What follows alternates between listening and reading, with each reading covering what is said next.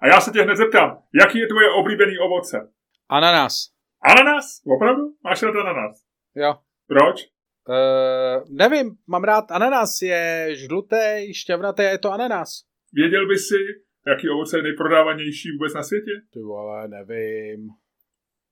Tak jako... Je to trošku chytáček, protože... A ty vole, to je furt jako ty vole, to jsou pohovory v Google, ty vole, každý ty vole podcast začíná pohovorem no, tak co bys řekl? A je to trošku chyták, protože se většinou po- považuje... Já nevím. Citron. Poslouchej, je to trošku chyták. Protože ne každý to považuje za ovoce. Aha. Rajče. Jo, Luďku, rajče 182 milionů tun každý rok. A víš, že je na druhém místě? Pomeranč. Banány. To je přece jasný, ne? Banány jsou všude. Banány 115 milionů tun. A řekněme, že to je takový první skutečný ovoce, protože rajče každý všichni víme, že to je zelenina, byť eh, kaž- vy- vyskočí takový ty dementi, začnou křičet, že technicky je to ovoce a tak dále. A na třetím místě, Pomeranč. co furt mele s tím pomerančem, ty furt opakuješ pomeranč, citron jak blázen.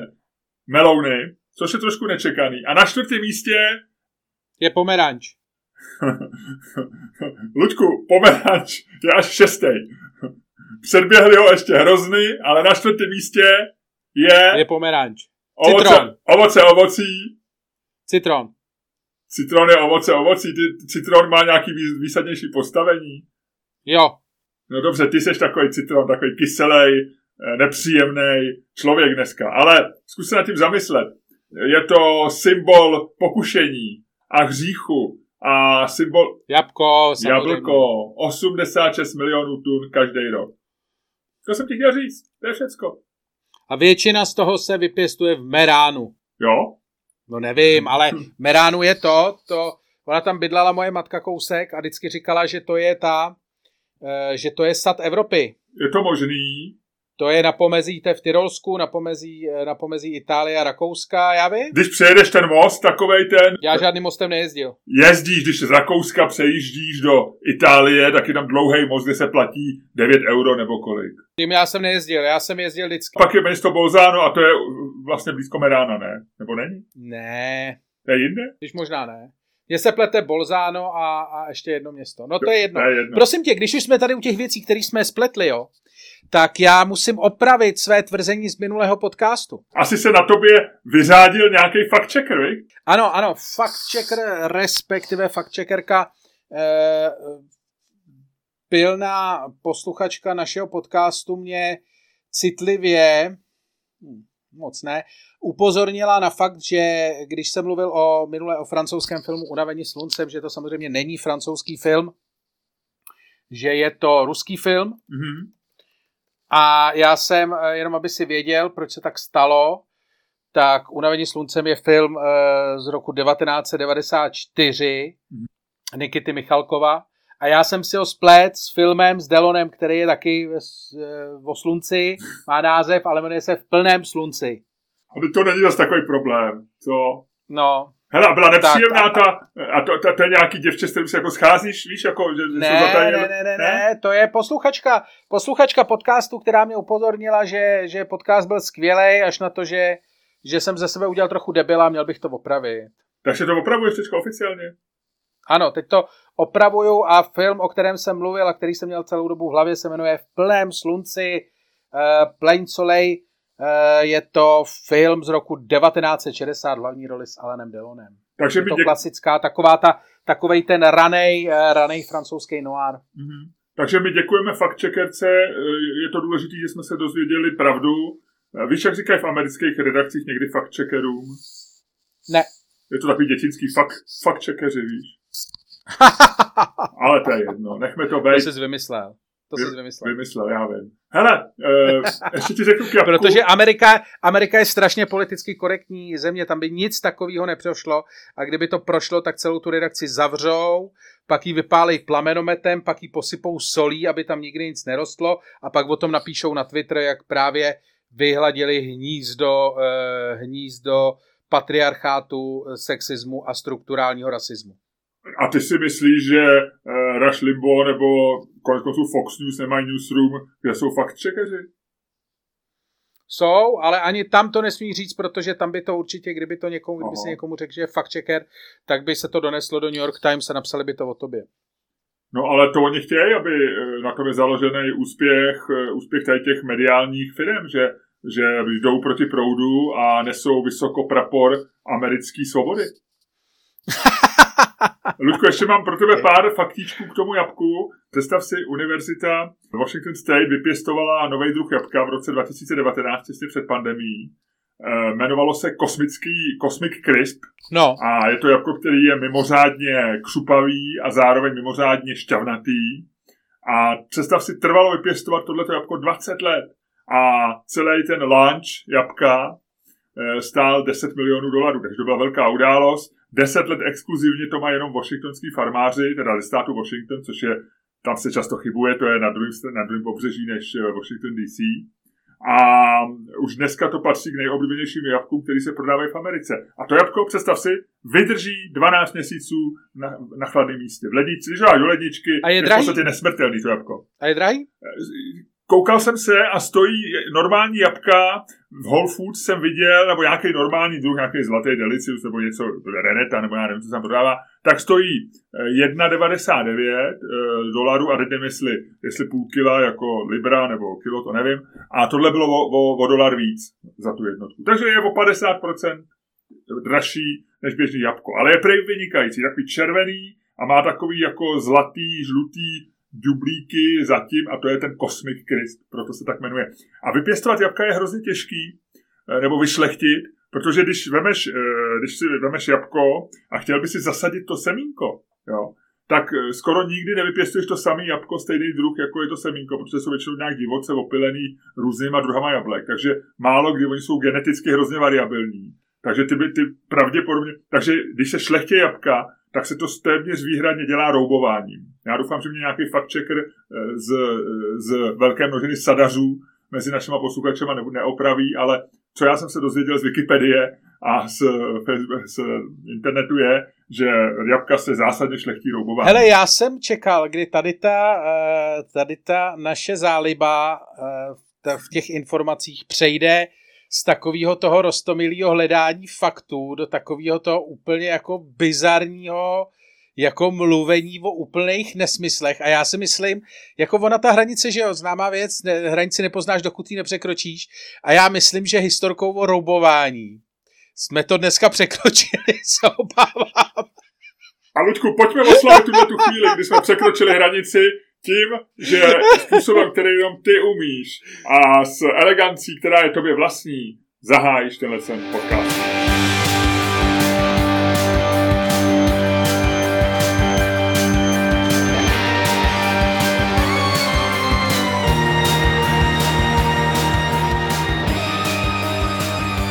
Dámy a pánové, posloucháte další díl fantastického podcastu z dílny Čermák Staněk Komedy který vás jako vždycky budou provázet vaši oblíbení a milí Luděk Staněk a Miloš Čermák. Eh, já jsem milej, nevím, jestli ty budeš milej. Ty jsi trošku od začátku takový pichlavej, eh, nervní. Teďko vidím, že na kameře vidím dokonce, že tam vysí nějaký, nějaký drát, který asi je tím drátem, co vede k těm sluchátkům, ale vypadá to, jako by se chtěl pověsit. Mám z tebe, Ludku, dneska takový trošičku napjatý pocity. Já jsem ze sebe taky trochu napjatý. A taky, viď? Mě, mě se, já, já, já, už asi 14 dní strašně blbě spím. Zdají se mi příšerný sny, furt se budím. E, včera se mi, nebo převčírem se mi zdál nějaký takový panický sen o Daně Drábový. To mě zajímá. No, prostě musel jsem jako něco udělat, jako Eh, nějakou zakázku jako mediální, nějaký prostě pořad nebo něco jsem musel vytvořit pro Danu Drábovou. A bylo to nesmírně stresující. Zkus to něco říct, zkus trošku nastínit. Já si to moc jako... nepamatuju. Já to je takový to, jak se probudíš a máš to vlastně, pamatuješ si jenom tu poslední úplně část, vlastně ještě chvíli Aha. si pamatuješ to předtím a pak to vlastně celý zapomeneš a vlastně seš potom vlastně rád chvíli a pak, když se ti to rozleží, tak si říkáš, ty vole, co to vlastně bylo a už si na to nespomeneš. Takže já jsem jako zafixoval z toho snu vlastně jenom jako tady tu, eh, tady tu věc. A, jenom role Dany Drábový, ona teda byla zadavatelka té zakázky. No. A třeba byla, byla jako ne, nepříjemná na tebe, že ty říkala... Ani ne, ani ne, ne, ne, ne, ne, jako nebyla nějaká to, ale byla, jako s její osobou tam byl spojený velký stres v tom, v tom snu. Ona bydlí nedaleko tady v Pišelích, myslím, že tam byla i nějakou místostarostkou, nebo určitě v zastupitelstvu. Já nevím, kdyby si moc chtěl, tak já sednu na kolo a zajedu tam a zjistím, ne. jak to s tou tvůj zakázkou vypadá. Ne, ne, ne, dobrý, dobrý, dobrý. Já musím, nevím, jestli to souvisí s naším čtvrtečním livestreamem, Aha. protože já jsem tam řekl, mně pak došlo, že já jsem řekl Janku Ledeckýmu v tom livestreamu, ať jde do prdele. A nevím, jestli jsem z toho nemám výčitky od té doby. Ludku, ty jsi hlavně v tom livestreamu Janku Ledeckýmu se svěřil se svým krašem. Eh, to je věc, o který se hodně mluví, mluvilo se hodně u nás doma. Eh, dokonce padlo určitě doporučení, že bych to s tebou opravdu šel natáčet jenom takhle na dálku a, a, a že bys mohl být počkej, počkej, počkej, prostě. počkej, počkej, počkej, počkej, počkej, počkej. U tohohle bych se rád zastavil, jo? Ano, došlo, v livestreamu došlo k tomu, že já jsem řekl Jankovi Ledeckýmu, že na něj mám crash, jasně, to se stane. Ale ty mi říkáš, u tebe doma předpokládají, tebe doma držej představě, že vypadáš přibližně stejně jako Janek Ledecký tím pádem. To vůbec ne, to, to není pravda, ale, ale jestliže se v tobě otevřeli, otevřeli nějaký prostě, řekněme, homosexuální tendence. Ne, to je čistě estetická záležitost, ty jsi to vůbec nepochopil. Ono to úplně čistě esteticky nevypadalo, celý, celá ta scénka. Je, pojďme říct, pojďme říct lidem, nebe, možná je to i dobrá reklama. Ať si, ať si pustí náš livestream. Ano, le, náš livestream je na ticketstream.cz ke koupi e, celý e, hodinu a půl dlouhý záznam, včetně rozhovoru s Jankem Ledeckým, ve kterém uvidíte to, co jste, to, o čem jsem právě mluvil. A uvidíte, že to není žádná jako e, žádné otevřené brány mé dosud skryté homosexuality. Nevycházím ze skříně s vítězoslavným, s vítězoslavným Rikem. Uvidíme, uvidíme, puste si livestream, uvidíte Luďka v, po, v, v situaci, v pozici, jaký ho možná neznáte. Nicméně, proč, proč nevyjádřit lásku někomu, kdo se ti líbí, kdo ti je sympatický a prostě ve čtvrtek to byl Janek Ledecký a já, já s tím nemám, Luďku, žádný problém, a ukázalo se, já jsem žasnul, ty si dával skvělé otázky v tom live streamu, ty si celý ten rozhovor ved od začátku do konce. Myslím si, že jsi to udělal perfektně, ve velkém stylu a trošku se nechal uníst a já si myslím, proč ne. Já jsem proto, aby žurnalisti do toho trošku dávali i srdíčko. Nejen, nejen tu chladnou hlavu, jako novináři New York Times a, a lidi vycepovaný eh, přednáškama etiky Václava Moravce na FSVUK, proč do toho dát trošku srdíčka, trošku emocí, trošku, trošku radosti? Proč být tím novinářským robotem pořád? Lučku, mně se to líbilo, jak jsi to udělal. On přednáší etiku? On přednáší uh, etiku? Nevím, jestli stále, ale když jsem tam ještě já přednášel kurz Nová média, tak eh, Václav Porovec učil novinářskou etiku. Aha. A proč už, ne, ne, proč už tam neučíš? Už tě, už tě kariéra, kariéra pedagoga už tě přestala zajímat? Přestala mě bavit a mám k tomu dva důvody. Eh, jeden, eh, že eh, vlastně jako už jsem si říkal, že jsem tak starý, že když se koukám když se koukám na studentky, že už je to v tom něco, je v tom něco divného, už jsem si začal připadat jako Woody Allen, takže nějakým způsobem jsem dospěl do zralého 50 letého muže, který už nechodí očumovat studentky do školy. Ale uvědomuješ si, že to je tvoje chyba, že normálně všem, všem jako vyučujícím je přes 50 a nikdo u toho nemá erekci, všichni jako s tím normálně dokážou žít. Já jsem taky neměl erekci.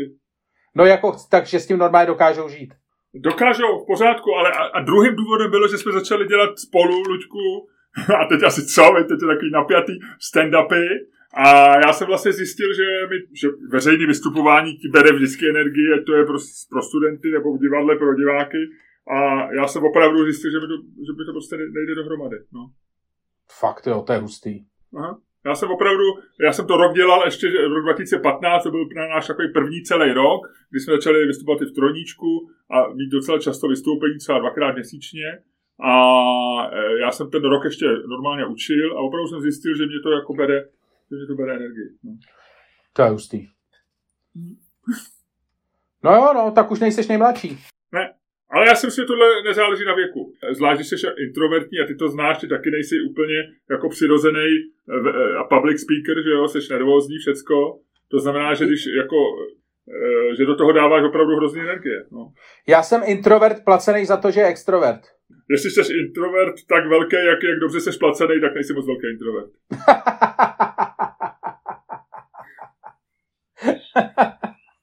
ah, ty hajzle.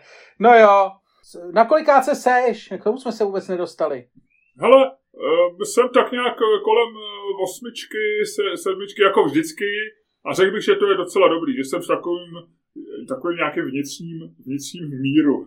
Dával jsem, dával jsem na internetu, než se zeptám, jak jsi na tom ty, ale ono s tím trochu souhlasí, tak jsem dával na Facebooku a na Twitteru otázku, která nás budila velký zájem, až mě to překvapilo, eh, kdy, protože je přesně rok eh, od chvíle, kdy vlastně začal lockdown a kdy jsme eh, dostali ano. za úkol nosit roušky, myslím, že dneska je takový ten den, kdy jsme se loni rozhodli, že zrušíme to naše poslední představení, které jsme tehdy měli naplánovaný eh, ve Verichově Vile. Eh, to bylo ve čtvrtek nějakého 21. a my jsme to myslím 14. to znamená, to je jakoby přesně před rokem nebo před rokem a dnem jsme to zrušili.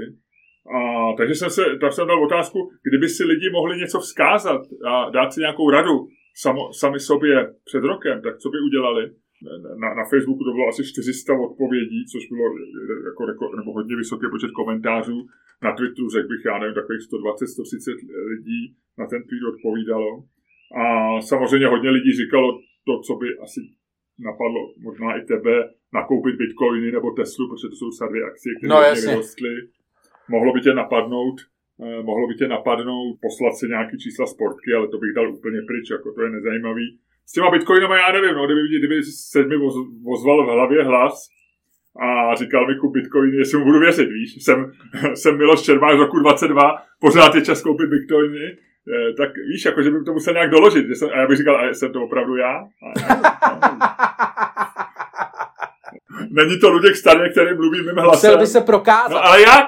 Jak, jak ty by si se prokázal Eh, Luďkovi Staňkovi v březnu 2021. Jak poznáš schizofrenii od eh, opravdového Staňka? To je další věc. Ale vem si, že ti zazvoní telefon, ty ho vezmeš, neznámý číslo a tam se ozve eh, nazdar, čau, nebudeš tomu věřit, ale volám, volám, volám ti já, jsem to já.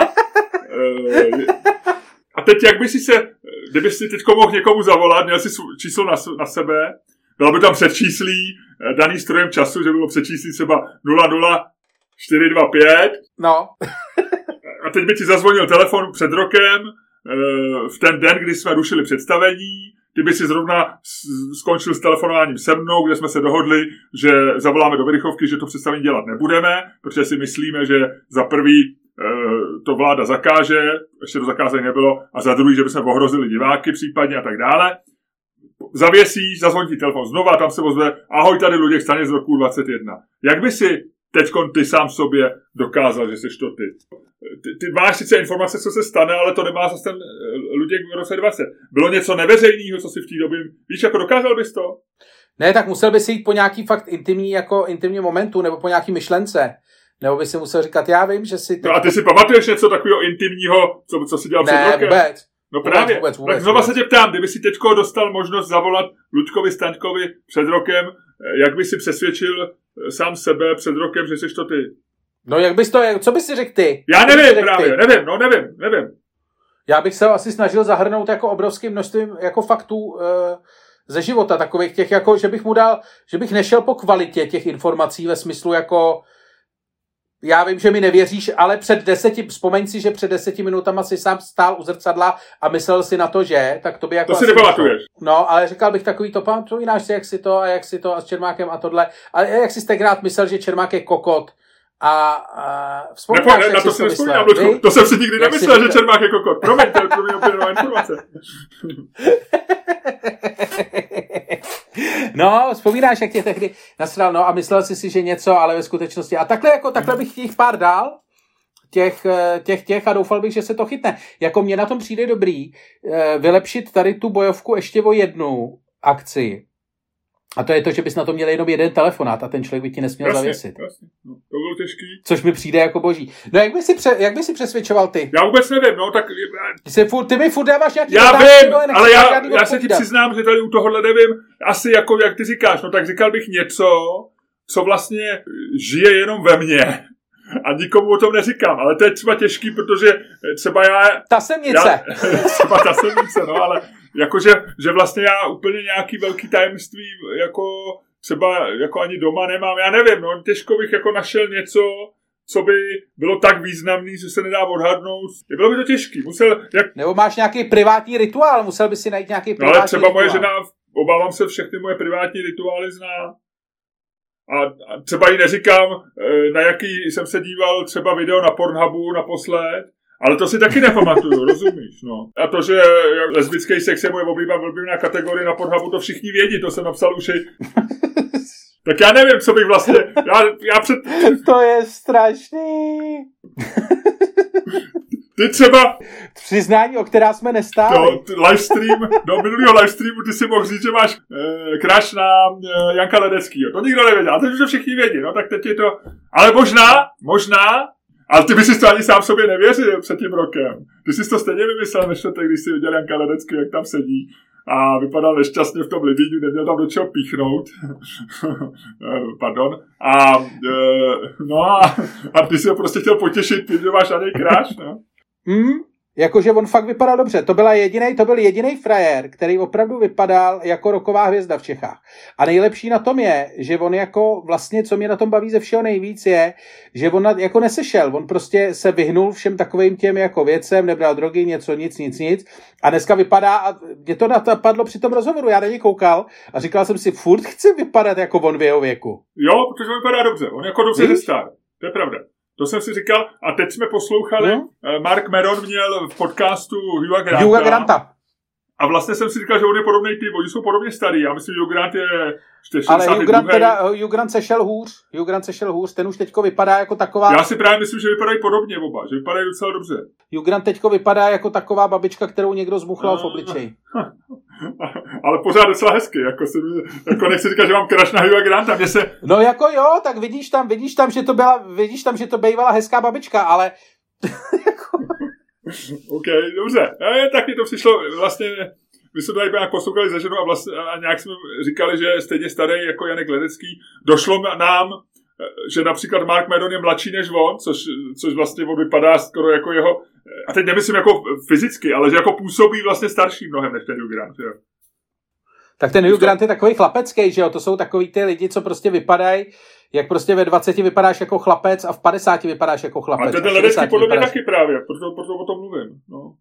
Dobře, no nic, tak e, zpátky, takže nějak bychom teda si zkusil potvrdit tu svoji identitu, že jsi to opravdu, ale co by si sám sobě poradil? Jako já myslím, že i pro mě, kdybych věděl, že to je opravdu vzkaz z budoucnosti, jako rada nakoupit bitcoiny, je to fajn, ale nevím, jestli bych jako, eh, jako nějak jako úplně spousty volných peněz, jako že bych na tom jako raketu, jako zbohatnul, že by to změnil můj život, že tak jako asi bych koupil No tak bitcoiny. když víš, takhle, takhle, takhle, takhle, takhle, takhle, ta, ne, ne, ne, ne, počkej, takhle. Tam když víš, že jako uh, bitcoin v době, já nevím, kolik stál před rokem. Jo, čověče, hele, no, hele, tak je to no. docela rozdíl, no. 14. 125 tisíc korun bitcoin a dneska je milion třista. Čověče, no jo. Hele, on šel desetkrát nahoru. Desetkrát nahoru. OK, no, okay. tak ty vole, tak to by to, jako, hele, tak to když máš za rok, že něco stoupne desetkrát, to na to musíš poslat barák. A udělal bys to? Jasně. Tam je furt ta pravděpodobnost, že... Takhle, takhle, takhle, takhle.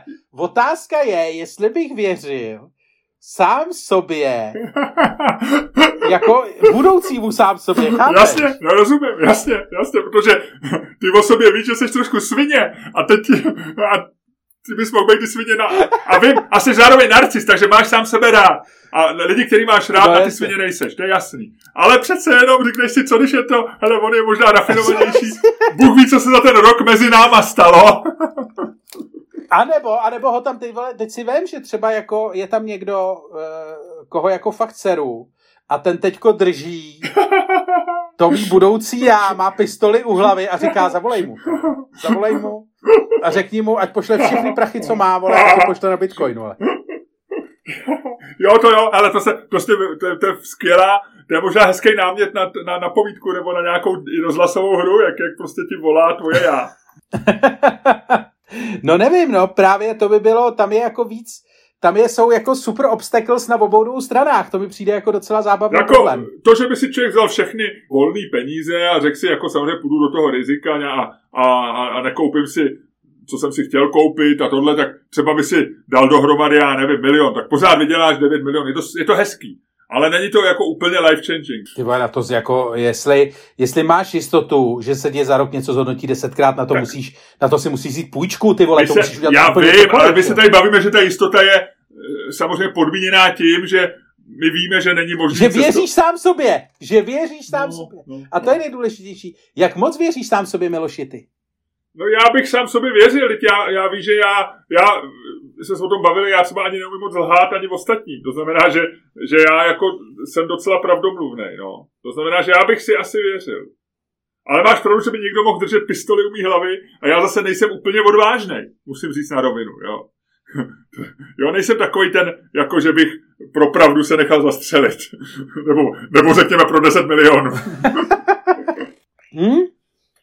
Je to zajímavé, zajímavé pro... A, no a když dáme stranou tyhle ty finanční věci, které jsou zjevné, je něco, co by si sporadil, že bys udělal jinak e, před tím rokem? Nebo, já jsem o tom přemýšlel a vlastně jsem si říkal, eh, že takovou tu úplně jednoduchou radu, kterou bych sám sobě dal před rokem, nemám. No? Že, že, jako, že to bude dlouhý, ale to není něco, co, co jako by nějak změnilo, změnilo jako můj komfort během, během té pandemie. Je něco, co ty by si sám sobě vzkázal? Ne, asi jako, že to bude, abych věděl, jako, že to bude vždycky dobrý, když víš, jak to bude dlouhý. Jakože víš, že když... A to nevíme, jak... zatím, navíc to teďko v tuhle chvíli nevíme. Ty by si si vzkázal, já vím, že ti ten blondatý vysoký kluk sere, ale na podzim přijde chlápek, brejlatej, bez vlasů a, a to teprve uvidíš, jaký může být minister zdravotnictví frajer, hele. jako ne, na tom je nejhorší, že já jsem to říkal několikrát už někde, že vlastně jako, jako největší, největší frustrace mě vlastně na této pandemii mi způsobuje to, že vlastně jako uh, it's been all written, jakože jsme před rokem, přibližně, nevím ještě jestli touhle dobou před rokem, ale třeba před deseti měsícema si už jako věděl, jak to bude. Všichni jako chytrý lidi jako věděli, jak to bude. Já vím, že jsem čet, tehdy už články, vycházely články v Atlantiku a všude, kde, který říkali, jo, tak přesně na podzim, možná v zimě bude vakcína, na jaře se začne nějak očkovat, ale už se vědělo, že, to, že Google dával tehdy, dávali home office eh, ve svých, eh, ve svých headquarterech, dávali na rok, že jo, to tady bylo úplně nepředstavitelné, protože prostě chytrý lidi věděli, jak to přibližně bude dlouhý. A ten, si pamatuju, ten rámec už byl tehdy taky jasný. Všichni říkali prostě, jo, a vakcína bude asi na podzim, možná v zimě to vyšlo. Pak... K tomu, k tomu tě detail u, u vakcíny si to pleteš, si to úplně nepamatuješ, vakcína, e, že to bude do roka, ne na podzim. Na podzim neříkal vůbec nikdo. To, je, to, byla ta, to byly ty předpovědi. I Fauci říkal, že nejkratší možná doba při největším optimismu, kdy to schválí americký úřad, bude 12 měsíců. Jo, což jo, se jo, nakonec, jo. jo. jo. To byly takový ty úplně první nejoptimističnější. Pak se to jako korigovalo. Já si pamatuju, že já jsem si pro sebe říkal, no jestli bude vakcína za 12 měsíců, to ji ani nemusí vyvíjet, to přece za to nestojí. No, ale já si prostě myslím, že jako vlastně tohle to bylo to nejhorší. Takže ty víš, že prostě vakcína bude do roka, že prostě to bude dlouhý a že to. A vlastně celou tu dobu si tady trávil prostě jako eh, místo toho, aby si, a vědělo se všechno. PCR testy, jasně, testovat, trasovat, jasně, prostě musíš v létě to, na podzim přijde třetí vlna přes Vánocem a při, jako všechno se vědělo. A stejně prostě ty, se tady trávil čas tím, že se řešilo, vole, jako, jak, jestli to ve Švédsku dělají dobře nebo špatně, vole, a jestli se to má dělat takhle, a jestli takhle, a jestli Peková, vole, by měla dostat Nobelovu cenu a za co. A uh, pak najednou jako po roce zjistíš jako s překvapením, že by si teda měl vole, testovat, že jo. A teda testuješ pro jistotu antigenníma testama, který vlastně jako jsou pro plošní testování do zhovnu, což se ukázalo, ale jako po roce jako vlastně na to přijdeš. A to mi přijde vlastně jako na co to nejvíc bizarní, že se to prostě vědělo, jak dlouho to bude trvat. Jakože plus minus.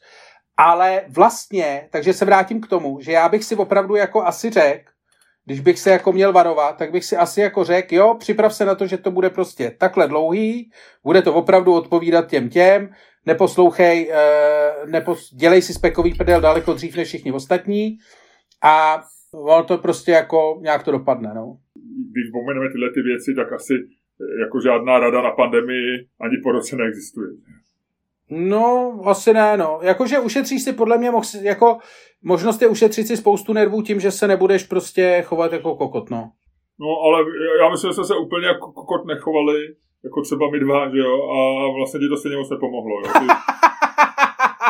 Taková nejvíc frustrující věc pro mě je, eh, že vlastně i když se některé věci ukážou, tak spousta lidí stejně nějakým způsobem jakoby nepřizná, že dělala chybu, nebo že byť, byť žije, že někdy mám pocit, že, že, že se spoustou lidí jakoby žijeme jak jiný reality. Že, že profesor Zima eh, po, po měsíci v nemocnici vlastně tvrdí, že si pořád myslí, že je to mediální hysterie a že horší je strach než virus a já nevím, co vlastně si z toho odníst. Jo. Možná má svým způsobem může mít pravdu, možná v tom hledá nějaký, nějaký svůj úhel pohledu, jo, ale, ale vlastně nevím, co si z toho mám. To je rezignovaná, rezignovaná, unavená debata z posledních sil, ty vole, nad zbytky, ty vole, pandemického toho. A Lučku, ještě mi řekni, ty seš, ty seš na tom jak eh, ve, ve svý, eh, ve naší stupnici štěstí? Já jsem uondanej, já jsem, já jsem, já jsem, já jsem na, na, na ošoupaný dvojce. Jo, vypadáš tak jako jako když se tak sotva držíš ošoupaný dvojky. No. Mě to jak jako nebaví už. Já už, už jsem co všechno jako teď je taková chvíle, kdy nemáš nové, jako nové věmy a to teď čekáš, ještě navočkujou, ty jo. A budeš čekat ještě dlouho. Teď máš jako, víš co, tak teď je to takový to, že vlastně máš před sebou dva momenty, které tě drží. Tak jako, víš, že na dovolenou asi jako to ještě úplně nebude, jako nějakou takovou tu klasickou, ale tak můžeš se těšit na to, že dostaneš vakcínu a pak se můžeš těšit na to, že Babiš v říjnu zase vyhraje volby. Já vím, že ty to furt opakuješ a napsal to do několika tweetů. Ty jsi ten alarmista, který tvrdí, že Babiš volby vyhraje. Já musím říct, že mě v souvislosti s tímhletím rozpoložením je to vlastně jedno. Já si myslím, že za prvé, že je nevyhraje, a za druhý, jako mě, mě vlastně nepřinese nějakou velkou satisfakci, když je, pro, když je prohraje a ani mi nepřinese nějaký velký stres, když je vyhraje. Jo. Já si myslím, že... Počkej, že... počkej, počkej, u toho bych se chtěl zastavit. Jako tady nejde o Babiše. Tady jde o to, že ty víš, jako, jakým způsobem to ten rok bylo řízený, jo? Bez ohledu na to, že nějaký věci mohly být prostě, že nějakým věcem si se nevyhnul, že prostě očkování nebo respektive vakcíny dohodovala Evropská, jako, že, že víš, že jsou nějaký prostě externí věci, se kterými nehneš. Ale i přesto a chápu i jako distribuci informací, která prostě byla jako složitá, reagovali jsme prostě na měnící se situaci a tak dále. Ale i když tohle to všechno vemeš potaz, tak ten jako výsledek toho je prostě jako absolutní jako chaos, jakože opravdu jakože chaos, že to tady jde o Babiše. Tady kdyby to řídila, kdyby to řídil, já nevím, jakýkoliv tvůj příbuzný, tak mluvím úplně stejně, jo. Tak si řeknu, ten člověk je chaotik a už nechci Miloši aby to dělal znova. Jo, a ty by si řekl pravděpodobně, no máš pravdu, on je to sice můj příbuzný, ale ty vole, tohle se mu asi jako úplně nepovedlo. A oba dva víme, jak to je, protože oba dva jako jsme schopni tu zkušenost nějakým způsobem jako kriticky vyhodnotit. Ale v okamžiku, kdy jako po tomhle tom, co se stane, tahle vláda znova teoreticky ty volby jako vyhraje, tak jako to bude daleko větší deprese než cokoliv, protože tam víš, že v podstatě jako celý ten systém není založený na jakýkoliv racionalitě. Což dobrý, můžeme si, jako můžeme debatovat o tom, že ano, demokracie není založená na racionalitě a jsou tam vždycky přítomny nějaké emoce a tak, beru, ale tohle to je naprosto extrémní případ. To by byl, jako tohle to by bylo jako naprosto extrémní, jako uh, naprosto extrémní případová studie toho, eh, jak jako může celý tenhle ten systém fungovat blbě. Mám k tomu Ludku dvě poznámky. Za prvý, ty si říkal, jsou tam nějaké externality, například, že Evropská unie neobjednala vakcíny. Na to ti samozřejmě spousta lidí řekne, že, nebo na to ti můžu namítnout, že tou externalitou pro mě může být eh, vlastně i osoba premiéra, rozumíš? To já taky vlastně, tak jako ty nemůžeš ovlivnit Evropskou unii, tak ty můžeš ovlivnit samozřejmě velmi vzdáleně a zprostředkovaně, protože jakýsi je, ten systém je demokratický. A zrovna tak někdo může říct, já nedokážu ovlivnit, kdo bude premiér, protože můj jeden hlas eh, v mém volebním okrsku je vlastně zcela bezvýznamný. Stejně v našem volebním okrsku vyhrávají vždycky jiné strany než ano. takže co já pro to víc můžu udělat? Já už prostě víc pro to... To znamená, že vlastně Babiš je taky externalita, že to záleží jenom na tom měřítku. No. To, je to stejná externalita jako Evropská unie. To je první věc. Jo. A druhá věc, já, já, eh, jak jsem ti říkal, eh, jsem veselý pesimista a já už jsem víru v tuhle tu zemi ztratil. Tě mě to nepřekvapí, když vyhraje Babiš. To, co se se mnou stalo za minulý rok je, že, že já opravdu si myslím, že, že prostě nežijeme v dobrý, v, dobrý, v dobrý zemi, která dobře funguje. Jo. Z různých důvodů a nevím, jestli s tím dokážeme něco jako udělat, jestli má cenu se tím stresovat, nebo ne. Nebudu volit Babiše, pokusím se zvolit někoho, kdo, kdo co bude dávat smysl, ten můj jeden hlas, že, že možná se to sejde, ale, ale jako nějakou velkou důvěru v tom, jako pověst té země nenahradí, když prohraje Babiš volby úplně. Já, já, já jsem opravdu zklamaný z toho, jak jsme to zoufale nezvládli, jak se spousta lidí chovala, ale a hlavně, že jsme si zvolili Babiše. Už, už to, je, to je důkaz toho, že, že prostě tohle moc dobře nefunguje. A jestliže vyhraje znova, tak to jako to trochu potvrdí tu blbou situaci. Já si opravdu myslím, že prohraje, že vyhraje někdo Chci jiný. Říct, hele, je to takhle. Jako můžeš z nějakého důvodu si chtít koupit dáči, jo, jako auto. Protože ti třeba připomíná, že jste měli dáči, když jsi byl malý, nebo je Neměli. to tak jako akor... No to je jedno. Nebo je, já jsem mohl říct jakoukoliv jinou značku, mohl jsem říct Alfa Romeo, Peugeot, ale řekl jsem schválně Taky jsme aby to nebylo. Ne. No. no, ale tak dobře, tak Alfa Romeo. Jako, tak si měli jsme, Luďku, kdyby tě to zajímalo, měli jsme Škodovku a, měli jsme Škodovku a zástavu. Jugoslávský, no. jugoslávskou, jugoslávský žihadlo. Tak si koupíš dáči, protože máš rád auta tam z té oblasti, z jihu Evropy. Dobře. A říkáš si, ty vole, no, tak jako to. A teď vidíš, ta dáče se ti sere, ty vole, jako, a furt tam z něco vypadává a to, a ty si říkáš, ty vole, a jezdíš s ní furt do servisu a fakt je to jako sere. Občas teda v, v tom servisu dají jako extra, vole, gumy nový na léto a tak, jako, aby tě, aby tě to, ale prostě to auto jako, jako prostě je na hovno, jako objektivně vzato. No a jako, když si pak, když tohleto auto za čtyři roky prodáváš a přemýšlíš, jaký bych si skoupil nový auto a řekneš si, tak já si koupím za sedáči, tak to už musíš být úplný blbec.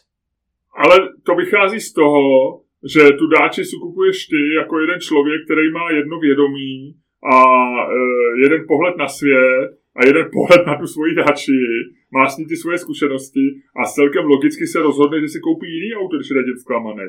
Ale, ale země a volby nejsou rozhodnutím jednoho člověka o autě, který e, bylo pořád v servisu, bohužel. Jo. E, a nevím, no, tak jak, jak ti říkám, já si prostě myslím, že Eh, že jako já nemám velkou, že mě, ne, mě pro mě ty volby nebudou znamenat nějakou jako významnou změnu v pocitech. Já budu moc rád, když eh, Babiš prohraje volby, budu moc rád, když bude mít premiéra a teď nedokážu ti říct, kdo by to mohl být, eh, u koho budu mít nějaký lepší pocit než Babiše, Eh, hodně lidí možná od těch voleb čeká nějakou jako určitou satisfakci, ale co ti to dá, jako že Babiš, že, že, že přejede ze Strakovky do Průhonic a, a, a bude tam s Monikou sedět na zahradě a, a pít drinky a jezdit někam do Francie a to ti jako uklidní, jako je to lepší, že nebude takový člověk premiér, ale, ale mě, jako můj život to nějaký to, to ti chci říct, že, že jako moji stupnici štěstí to ovlivní ten den, možná pár dní potom, pokud prohraje, ale rozhodně, anebo vyhraje, tak to určitě nějak uh, ovlivní moji stupnici štěstí, ale bojím se, nebo myslím si, nebo doufám,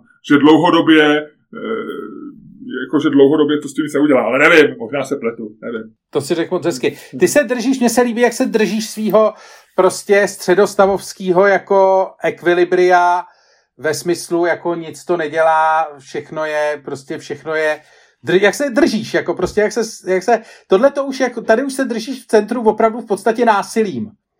Jakože, víš, jako sám sebe. Jakože už by si šel někam, ale pak se chytneš takhle za vlasy a zatáhneš se zpátky, aby si opravdu jako držel, aby si se jako držel v centru. To je jako, ty by si prostě ohnul i fyzikální zákony. Když jsme u té politiky, já ti řeknu něco, co nevíš, nebo co si uvědomíš tuhle tu chvíli. Eh, dneska, eh, dneska je výročí eh, zavraždění Julia Cezara. 15. března ho v Senátu senátoři kuchli 23 bodnýma ranama a skončila v podstatě potom Římská republika a moc se jim to nepovedlo. Tady vidíš, že... Ano, ano, a tam seděl Poku... nějaký Čermák, seděl ve druhé řadě a říkal, ty jenom mě to jako nějaký prostě, jestli Cezar bude nebo nebude jako můj život, to nějakým způsobem neovlivní. Konec konců máme tady tu římskou republiku a to je snad jasný důkaz toho, že prostě jako už to nějak je a že to prostě můj život jako nemůže nějakým zásadním způsobem změnit, protože ta římská republika je prostě nějakým způsobem pevná, jasná a přece jako z toho nebudou nějaký jako problémy, takže je v podstatě jedno, jestli jako Cezar bude nebo nebude. Jenom na sobě máš takový to legrační prostěradlo, že jdeš ty hrozný číslo, pět nejoblíbenější, nebo číslo čtyři nejoblíbenější jídlo, na, nejoblíbenější ovoce na planetě, že, pět, žereš hrozny, piješ víno a, a ty čistíš si tam ne bazén, ale nějakou, nějakou prostě vanu, co tam máš někde v nějakém páce, říkáš si, no tak jako prostě s Cezarem nebo bez Cezara, to je jedno, tak hlavně, že mám otroky a že všechno jako funguje. Přece otroky mi nikdo neveme, přece jsme tak jako ta společnost je prostě přece taková, že přece nemůžu přijít o svý otroky. To přece jako nedává smysl. A, a crash, a crash na nejoblíbenějšího zpěváka té doby je většinová záležitost té době, že jo, samozřejmě. přesně, přesně, přesně. No, a pak si každý ráno si nazuješ sandály a půjdeš běhat kolem Říma. S, s ponožkama. no, takže tak, tak jenom jsem ti chtěl říct, že tvoje pozice jako vycentrovaného, uh, vycentrovaného středostavovského občana chápu, že se jí drží zuby nechty, ale není zdaleka tak pevná, jak si myslíš. Jo, jo, jo, jo. I ty, Brute. ano, ano, ale jako, hele, ten nůž se mi do ruky dal sám v podstatě. Dobře, no tak jo, je něco, co ty bys mi chtěl říct, co já nevím. Já, já ti řeknu historku, jak jsem se snažil přijít na to, co ty nevíš. Já jsem eh, v sobotu věnoval celou do, dobu jako eh, takovýmu jako volnému, volnému průletu Wikipedii, abych si našel něco, co mě jako zaujme natolik, abych ti to mohl říct. A skončilo to tak, že jsem si asi 4 hodiny na Wikipedii googloval všechny články o období irské historie známé jako Troubles což je eh, v podstatě ten sektářský konflikt, který, eh, který lomcoval eh, Irskem a severním Irskem, respektive tou částí ostrova od roku vlastně 60, 65 plus minus do nějakého začátku 90. let. A nebo do, v podstatě do konce 90. let možná i. A to, na tom jsem strávil 4 hodiny místo toho, abych ti to, a tam ti z tohohle toho ti něco říct, to, to, co nevíš, říct nemůžu, protože to jsou v podstatě jenom seznamy mrtvých. A jako je tam teda strašně zajímavý, že...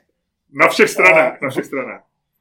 No, no, no, no, no, ale je tam teda hrozně zajímavý, že vlastně spousta uh, jako těch mrtvých, vlastně jako nejčastější Eh, jako způsob smrti, co jsem tak jako, procházel jsem do Wikipedii, nedělal jsem si přesnou statistiku, ale nejčastější způsob smrti byl jako uh, manipulace s bombou. Jako neopatrná. No, no, no, no, no, že jako byla spousta lidí, eh, který prostě byli jako eh, vyhozený do vzduchu vlastní Eh, vlastní jako nedbalostí při manipulaci s nějakou výbušninou. Jako, eh, fakt bych bylo hodně. A bylo i jako spousta pumových útoků, který eh, vlastně dopadly jinak, než bylo zamýšleno právě proto, že ty bomby byly nespolehlivé, že vybuchly jinak, jinde, bylo to špatně nahlášený a tak dále. A to, to jsou jako úplně bizarní věci, protože tam se to dělalo tehdy tak, že ty paramilitantní jednotky na obou dvou stranách, primárně teda ty, eh, ty eh, republikánský ty eh, na straně, který bojovali za, za nezávislost, respektive za irskou, za spojení Irska, tak ty většinou měli přihlášení kódový označení, že prostě nahlásila, že nějaká ta provisional era nebo tak, nahlásila prostě policii, aby tam nebyly fejky, tak nahlásila prostě, když telefonát začne slovy paní Mary přijela vlakem, tak to bude znamenat, že to jsme fakt my. Ale ukázalo se třeba i u toho pumového útoku v Omegu, který byl uh, strašně tragický, známý tím, že je tam taková ta fotka ikonická toho uh, pána s tím chlapečkem, teda, eh, který se fotí vedle toho auta, ve kterém je ta bomba asi dvě minuty předtím, než to vybuchlo. Oba dva to teda přežili. Ale je to taková ta fotka, co občas putuje internetem v nějakých takových těch klikacích článcích typu nejděsivější fotky na světě.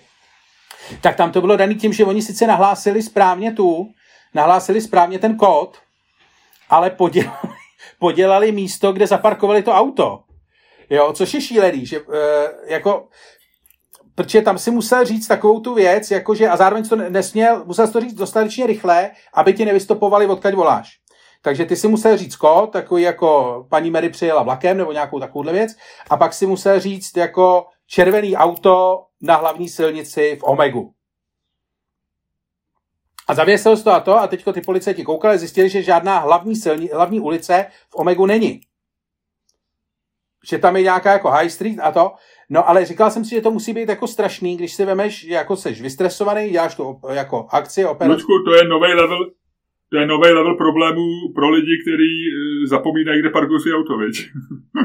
no právě, právě, právě, to je, protože víš co, tak e, jako víme, že ty teroristi, a to je taky jako známá věc, když si to jako čteš, tak to nebyly žádný jako velký mudrcové, že jo, to bylo jako to při, to při jako nějaká ta kariéra v teroristické organizaci to přitahuje buď prostě jako nějaký jako bláznivý adolescenty, nebo lidi nějakým způsobem vyšinutý, nebo lidi, kteří jsou e, jako nezdravě idealistický, jo.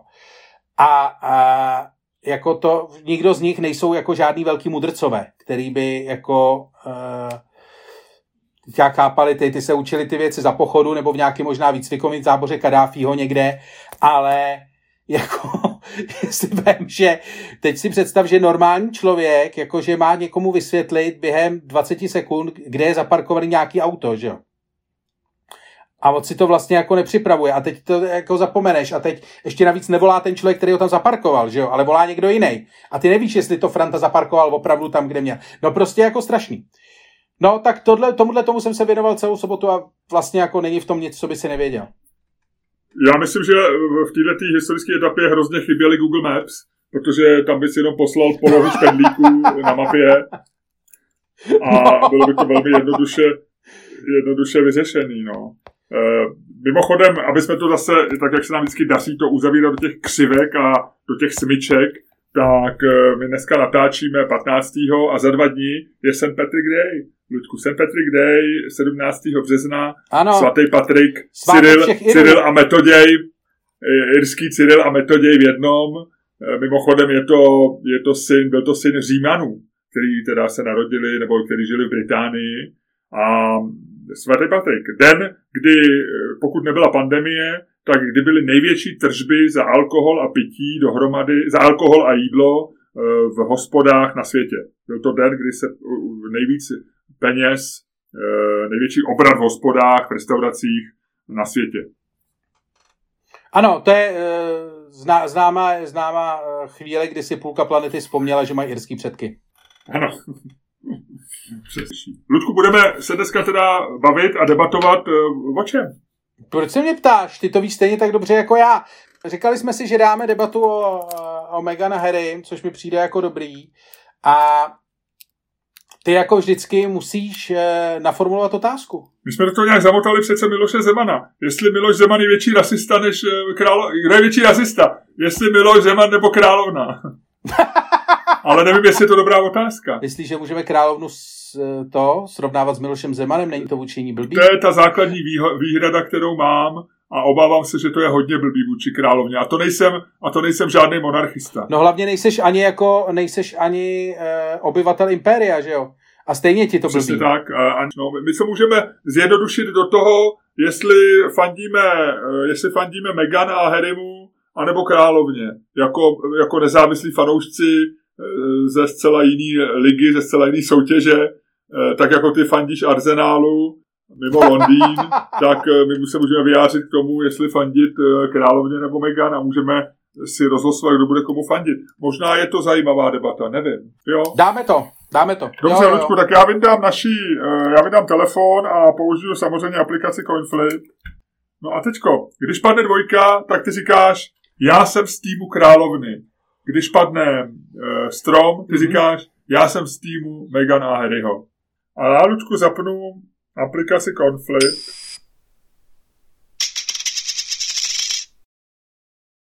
Dvojka. Ludku, je to dvojka, to znamená, ty seš v týmu královny. Je to tak? Yes. Chceš začít, Hele, nebo Ludku, začít mám já? Já to nechám na tobě, no. Podíváme se na celou věc následovně. Ten problém není o monarchii. Není ani o, o princi a Harry. Teda o uh, princi Harrym a uh, Meghan Marklovi. Ten problém je o tom, jestli chceme žít v nové době a jestli tam chceme přinést vlastně jako všechno z té staré doby. A nová doba vypadá tak, jako to bylo prezentované v tom rozhovoru Harryho a Meghan u Oprah. To znamená, ty tam přijdeš jako celebrita, Oprah tě dvě hodiny nějakým způsobem spovídá, na každé tvoje tvrzení říká, fakt jo, opravdu až takhle? To je fascinující. Řekněte mi o tom něco víc. A ty tam meleš v podstatě dvě hodiny, co chceš, a pak odcházíš jako celebrita světového formátu s rankinga, jako s ratingama eh, sledovanosti, prostě, který trájí rekordy. Všichni jsou spokojení. To je svět, ve kterém žijeme. To je svět celebrit, svět eh, sociálních sítí, svět rychlého úspěchu, aniž by si v podstatě dosáhl čehokoliv, výjima toho, že seš v médiích. Chceme takový svět? Chceme žít v takovém světě? A já ti říkám ne. Ne. Protože eh, tenhle svět nenabízí. Jako spousta lidí, když útočí, eh, útočí na monarchii, říká, je to starý, je to nefunkční, jsou to prostě st- staletý lidi, který v nejlepším případě jako nosej plenky pro důchodce a chčijou do nich. Nejlep, v nejlepším případě. V tom horším případě píchají desetiletý děti jako princ Andrew. Nebo se to o nich aspoň říká. Jo? A chápu, uh, a chápu, že jako je to, uh, že je to jako problém. Jako, že někomu to přijde to. Ale pořád si myslím, že vlastně ta modernost je horší. Pořád si myslím, že vlastně uh, ten svět, jako který nějakým způsobem jako spodobňuje ten rozhovor, který e, dali, dali Harry a Meghan prostě opra, tak si myslím, že prostě jako není to, že je to horší, že je to jako vlastně, tam se nemáš ani čeho chytit. Jakoby, když si to představíš, tak stejně tak jako Harry a Meghan tam za měsíc bude prostě Kanye West a Kardashianové protože prostě se rozvádějí. Za dva měsíce tam bude někdo jiný, za tři měsíce tam bude někdo jiný, za půl roku tam bude někdo jiný. A jediný, co tam bude stejný, je ta opra, která tam sedí a říká, vážně? Opravdu? To není možný. Oni se fakt ptali na to, jaký to dítě bude mít barvu. No to je hrůza. A prostě budete nějakým způsobem tam prostě drbat pod bradou, aby si, aby si prostě, aby z tebe něco vypadlo a ty s ní to divadlo budeš hrát.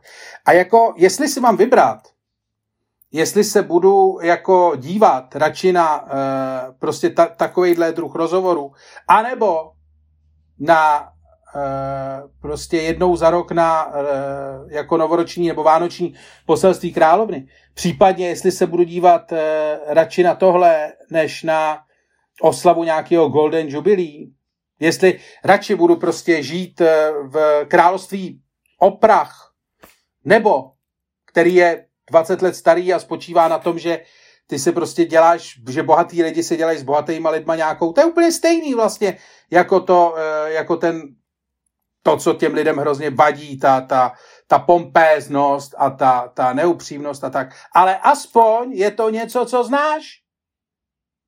Aspoň je to starý, má to nějaký tradice. Vychází to z něčeho, co je pochopitelný. A není to prostě jako uh, jedna opra, která si prostě někam přijde. A chci říct, že prostě já, než abych si vybral, sleduješ ten kreativní úhel, který jsem zvolil, jo? tohleto. Bylo by strašně jednoduchý krá, jako královnu jako tohle, ale sleduj, já prostě hájím jako starý proti novýmu a velice kreativně. Ale chci říct, že prostě tenhle ten svět, jako ten svět těch rychlo kvašených celebrit a tak, je prostě jako špatný, je falešný, je to jako, je to jako nosit tričko z HMK versus prostě jako ručně ušitou košili.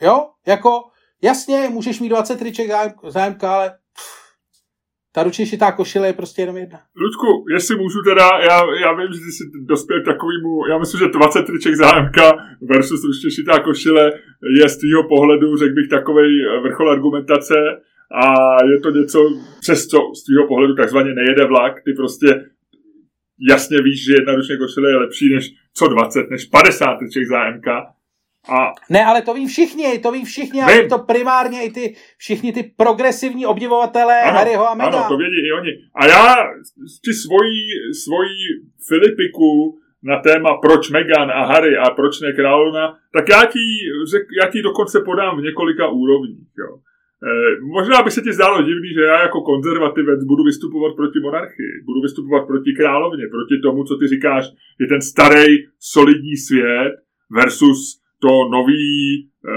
rychle spíchlý, vyrobený v Číně nebo v Indii a prodávaný za, za nějakou devalvovanou cenu. Ale, ale já ti chci říct, že já nekoukám na královskou rodinu a na institut královské rodiny jako na něco, co je tradičního. Já, institut královské rodiny je pro mě výpotek současného světa. To není něco, to není tradice, která přetrvává. Dnešní královská rodina, to je bizarní, spolek pohádkových postav, který navíc žije v dysfunkční rodině. Jo.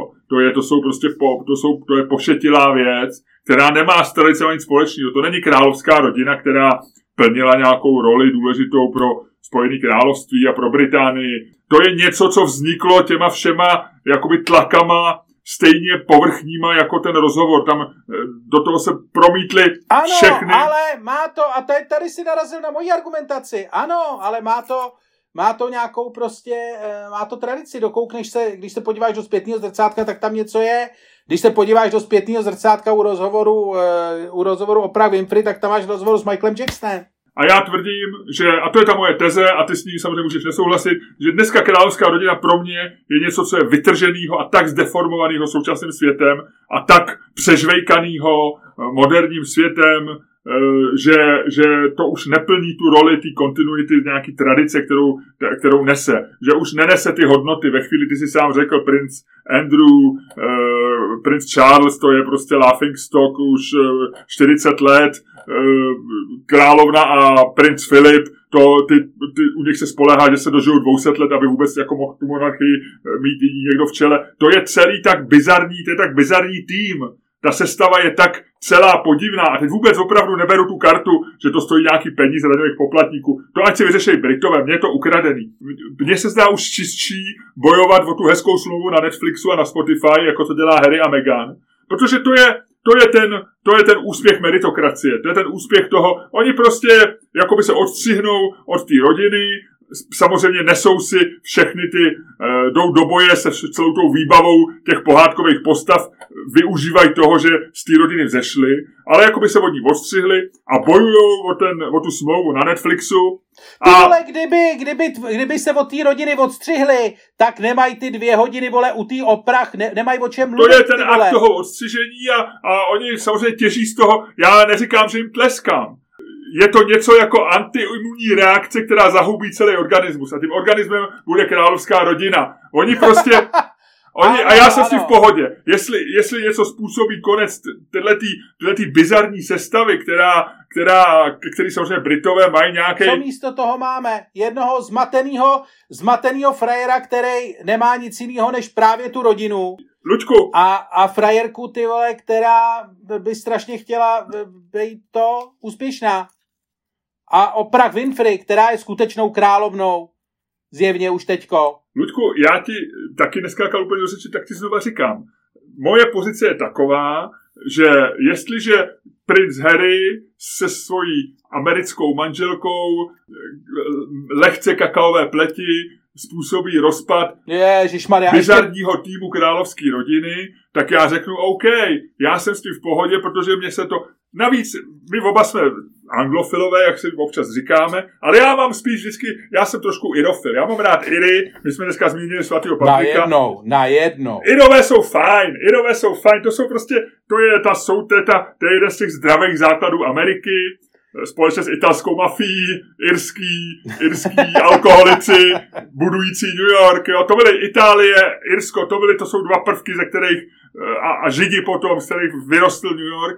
A pro mě Irové jsou, a, ich bin ein Irish, jo, jak by řekl John F. Kennedy, takže e, já jako vlastně se dívám a, a tleskám Harrymu a Meghan, ne proto, že bych je měl rád, ne proto, že bych se chtěl dívat na jejich dokumenty na Netflixu, a už vůbec nebudu poslouchat jejich podcasty, stejně jako neposlouchám podcasty Baracka Obamy a Bruce Springsteena, protože jsou mi ukradený. Ale tleskám tomu a raduju se e, jako, jako konzervativec, který říká, královská rodina už není součástí hodnot, který já hájím a který jsou mi sympatický. To je zdeformovaná, podivná diaspora pošetilejch, pohádkových postav, navíc německého původu, který eh, vlastně v současném světě nemají místo a bude jenom velmi elegantní, když 120-letým princem Filipem a 115-letou eh, královnou Alžbětou odejdou jak bych řekl komunistickým slovníkem, na smetiště dějin, odejdou jo, do muzea. Dostaneš, a co místo toho dostaneš?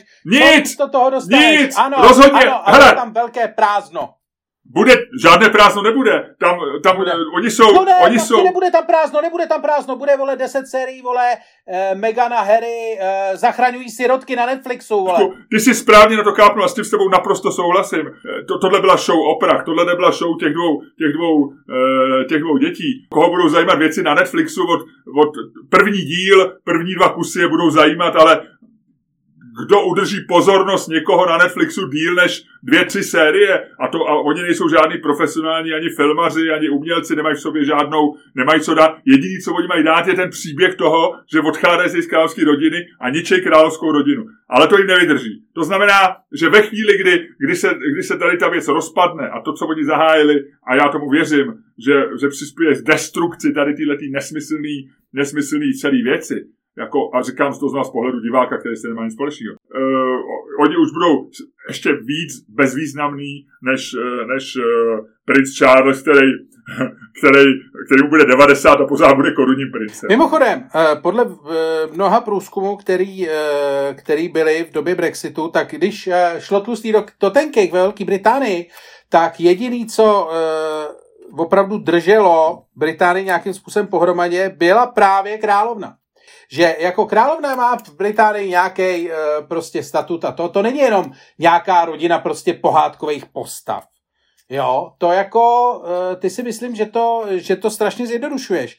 A Myslím si, že destrukce královské rodiny, kterou eh, tady ty dvě děti, jak správně říkáš, jako eh, zahájili čistě proto, aby oprach dali dojem, že ještě pořád umí dělat rozhovory a ještě pořád umí udělat jako velký televizní ratingy, jo. Takže v podstatě tady dvě děti zachraňovaly jednu stárnoucí televizní jako eh, kdysi hvězdu, jo, což bylo jako další, další rozměr tohohle toho rozhovoru, jo. Tak, která tam sedí a zjistila, že ještě pořád umí dělat opravdu? Fakt není. To je fascinující. No, takže tyhle ty děti jenom proto, jenom proto, aby jako zachránili tady jednu stárnoucí vězdu, aby dostali díl na Netflixu, jsou schopní zlikvidovat něco, co drží možná nad vodou jako celý britský národ. A to už se nedíváš na jako dvě nezodpovědné děti. To se nedíváš ani na dvě hloupé děti, které si jdou hrát se sirkama do stohu. To se díváš na dva pěkný parchanty žháře, který si doma připravují molotov, aby zapálili nejenom ten stoch, ale i ten statek, ke kterému ten stoch patří. A to už jako, na to už se nedá dívat s jakoukoliv sympatí. Luďku, Luďku, ty zaměňuješ nějaký pocity veřejnosti na stupnici štěstí s nějakým reálným výsledkem. To, co v úzovkách zachránilo Británii, to eh, je jednoduchý tu Británii zachránilo to, že ji řídí nějaký normální inteligentní lidi, který se v dubnu, v květnu loňského roku rozhodli, že začnou připravovat očkování a ve chvíli, kdy měli vakcíny, tak začali normálně tu zemi očkovat tak, že dneska je 30 milionů nebo kolik Britů, víc než polovina naočkovaných. A to zachránilo Británii. To, jestli u toho měli dobrý nebo špatný pocity z královny, to je venkoncem ukradený. Chovali se často stejně nezodpovědně jako my při lockdownech, akorát, že měli přísnější režim. To a ten stát to, prostě funguje. Já řeším, já řeším... Je zachránilo, že navzdory nefunkční, uh, dysfunkční královský rodině, která je jakoby hlavou státu, tak mají relativně přes všechny naše jako posměšky z Brexitu, posměšky ze všeho a posměšky z Borise Johnsona, který je rozcuchaný a neumí si uklidit v autě, tak mají fungující stát, který byl schopný navočkovat vakcínama dostatečný počet lidí a proto jsou v pohodě. To je a, jediný. A součást toho fungující státu Jestli je tam samozřejmě... tomu stafáž dělá královna, nebo Miloš Zeman, a nebo prostě Harry z Meghan, nebo Oprah, to je úplně lhostejný. Jo? No to je jako, ty seš tady, teď se tady dostáváš do svého toho, že tě ti lhostejný, jestli tady bude Babiš nebo ne, to samozřejmě lhostejný není. Všechno je součástí všeho, holistický přístup k věci. Ty, se, ty, mluvíš, ty mluvíš jako blatný, když je v úzkých. A to, a to a z toho já jasně dedukuji, že tuhle tu debatu si, promiň, ne, ty jsi ne, ne, ne, ne, ne. Já tvrdím, já dneska tvrdím, ti neustoupím, dneska já, ti neustoupím. To co, jsme, to, co jsme viděli u oprách, byly prostě dvě jako e, dva juvenilní delikventi, prostě vybavený molotovejma koktejlama, který prostě moderátorka popichovala k tomu, aby zapálili statek. A oni to udělali. Jako to, co to, jsme viděli u opra. To, že vytáhne, počkej, nech mě domluvit. To, že vytáhneš v podstatě největší vole kalibr, který v současnosti můžeš vytáhnout, tato kartu rasismu, to už je, to už jako, to už nejsou sirky, to už není náhoda. To už ne, nemůžeš uh, chodit a říkat, já jsem nevinné dítě, já jsem si jenom, já jsem si myslel, že ty sirky, vole, to, ten stoch nezapálej. Jako když vytáhneš kartu rasismu, to už seš, vole, frajer, co si týden doma připravuje Molotovi, protože chce, aby ten zatracený barák hořel co nejhůř. Ludku, v Británii hoří barák, ale za příští týden tam otvírají restaurace venku, za měsíc otvírají hospody a v létě eh, obnovují British Airways všechny lety a navíc vracejí servis na palubu krátkých letů, to znamená, že bude znova zadarmo voda i zadarmo občerstvení. A tohle dělají v baráku, který podle tebe hoří. A my v naší spokojené zemi, která nehoří, kde nikdo nezapálil královskou dobu, nemáme a kde žijeme asi jako v nehořícím domě, tak my tady budeme dřepět ještě rok, než se vůbec podíváme do Rakouska. Jako promiň, jestli, jestli pro tebe je definice hořícího domu dnešní Británie. To, co jsme viděli u oprach, nebylo žád, nebyly žádný děti ve stohu. To byly dvě čistý hodiny televizní zábavy, nebo já nevím, jak dlouho to trvalo. A to je celý. Viděli jsme dobrou show, která budí emoce, která vyvolala i tady tu diskuzi, OK, ale rozhodně jsme neviděli děti ve stohu. Děti ve stohu vypadají jinak. Děti ve stohu se jmenují Babiš, Blatný, Vojtěch, eh, Havlíček. To jsou děti ve stohu se sirkama, kamaráde. Dvě, dvě, dvě poznámky. E, za prvé, jako, myslím, že je naprosto signifikantní, že ty kvalitu toho, jak nějaká země něco zvládá, jsi schopnej poměřovat pouze jako tím, že vrátila jídlo, hnusné jídlo, na palubě letadel. To je, myslím, že to, tohle to je jako, to je metrika, která v plný nahotě ukazuje tvoji absolutní asociálnost. A která jako ukazuje to, že to je úplně jako to. Technická, to je, Luďku, nechám tě domluvit, technická. No. Ty jíš jídlo z krabiček, který je úplně stejný jako jídlo na palubě letadel a ještě ani nikam nelítáš. Konec technický. Není to tak technicky pravda, protože uh, moje jídlo, které jim v krabičkách nebylo předtím 20krát zmraženo, 20krát rozmraženo, neputovalo, neputovalo na nějakých těch uh, tam a zpátky a především na rozdíl od jídla v letadlech se dá jíst. A to za prvé.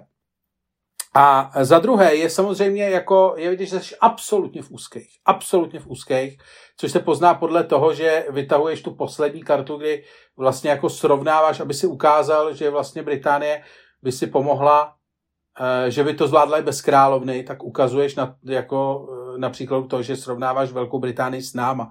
Což samozřejmě ti nemůžu uznat jako argument jako vůbec ničím, protože kdokoliv, kdo se srovnává s náma, to by si mohl, jako ty vole, to by si s náma mohl srovnávat Maďarsko, vole. A mohl by si tvrdit, vole, že Maďarsko je, že bychom potřebovali Orbána, protože je lepší. To můžeš cokoliv, vole, jako Zimbabwe, jo, můžeš srovnávat s Českou. Jako tady z té metriky, kterou ty si použil, by ti vyšlo, že Zimbabwe je na tom daleko líp než Česká Ludku, republika. Ty jsi říkal, že, že tam hoří dům. A já ti jenom říkám, že bych v tom hořícím domě byl radši než tady. To je celá moje metrika. Jako, to je celý. Hmm, hmm. To jako asi jo, ale musíš si uvědomit, že že by to nebylo, že by to nebyly snadný, že by to nebyla snadná doba, protože takováhle debata, jakou by si měl teďko, jako my tady máme spolu, tu nevím, jestli by se ve Velké Británii takhle mohl vést, jako tam si myslím, že jako za, a, že by ta debata byla daleko vypjatější, přinesla by daleko víc emocí a po jejím zveřejnění by si jako No ty ne, já bych přišel o práci. Jo. Ludku, já si myslím, že v tuhle tu chvíli, kdy jsme se shodli na tom, že by ty si přišel v Británii o práci a já bych byl linčován davy, já ti jenom chci říct a chci tě poprosit, aby si v této situaci, kdy debata zůstává trochu nerozhodnutá, aby, pojďme, pojďme, pojďme vyskočit z této debaty, nechat v hlavách našich posluchačů tento nerozhodný výsledek a nechat na jejich zralé úvaze, nechat na jejich intelektu, a nechat na jejich citech. Ať si sami rozhodnou, kdo z nás dvou tuhle tu debatu vyhrál. Daj nám vědět na Twitteru. Ty já jsem chtěl říct, ať si to nechají pro sebe, ale eh, klidně, můžu nám to dát vědět na Twitteru. Já jsem jenom chtěl, aby nebyl smutný. Já smutný nejsem, já mám svoji pravdu. Dobře, ty musíš za svou pravdou stát, jak se zpívá v uh, tradicionálech. Ludku, já tě poprosím, aby ty si se svou pravdou a se svou galantností a se svým šarmem a se svým intelektem a se svou radostí a se svýma e, 2,1 body na stupnici štěstí. Já tě poprosím, jestli bys byl tak strašně hodnej a uzavřel dnešní podcast.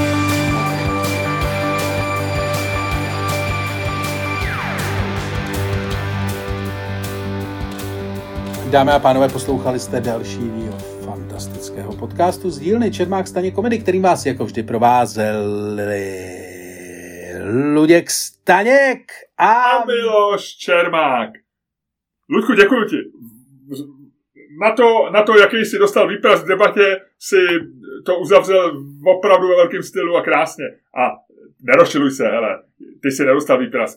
Vedl jsi si dobře, já jsem taky z týmu já jsem taky z týmu Královi spíš vnitřně, no ale, ale eh, musíš uznat, že jsou trošku dysfunkční rodina. Ne.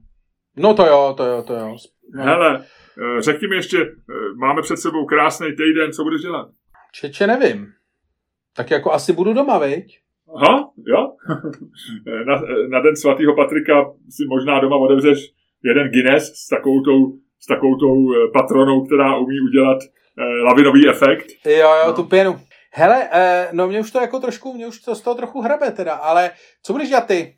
Ty budeš vařit, viď? Eh, já budu, já se chystám udělat něco možná na svatého Patrika, možná nějaký roast, jo, jako, že udělám, upeču nějaký maso, víš, aby to bylo takový jako irský, nevím, nebo nějaký guláš takový irský, nějaký stew, nevím, uvidím.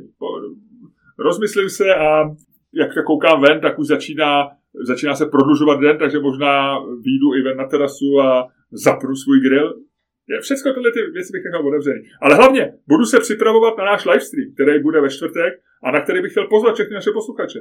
Jo, jo, jo, jo, jo, určitě. E, můžete si stále stáhnout minulé díly, jsou stále k dispozici na ticketstream.cz. E, měli jsme spoustu zajímavých hostů, konec konců e, měli jsme kouzelníka Ondřeje Pšeničku. Měli jsme kraš e, Luďka Staňka Janka Ledeckýho. A měli jsme pak takovou jednu tokací chvilku. Eh, měli jsme herečku Sarah Hamáčovou, jejíž fotografie byla v zahraničním tisku, myslím v Guardianu nebo někde, ne v Observeru, v nedělním Observeru, eh, o tom eh, byla krásná fotka, jak pomáhá v nemocnici pod Petřínem. A my jsme se s ním o tom bavili. A my jsme se s ním o tom Takže bavili. zkrátka dobře, naše live streamy jsou stále k dispozici ticketstream.cz a my je občas ten link dáme občas i na Twitter, ale rozhodně ve čtvrtek jsme zase živě od 8. A pro všechny, kteří zabloudí někdy na internetu, tak stále je to naše stránka čermákstaněk.cz nebo čermákstaněk.com. Tak jo, tak hele Ludku, ahoj. Čau.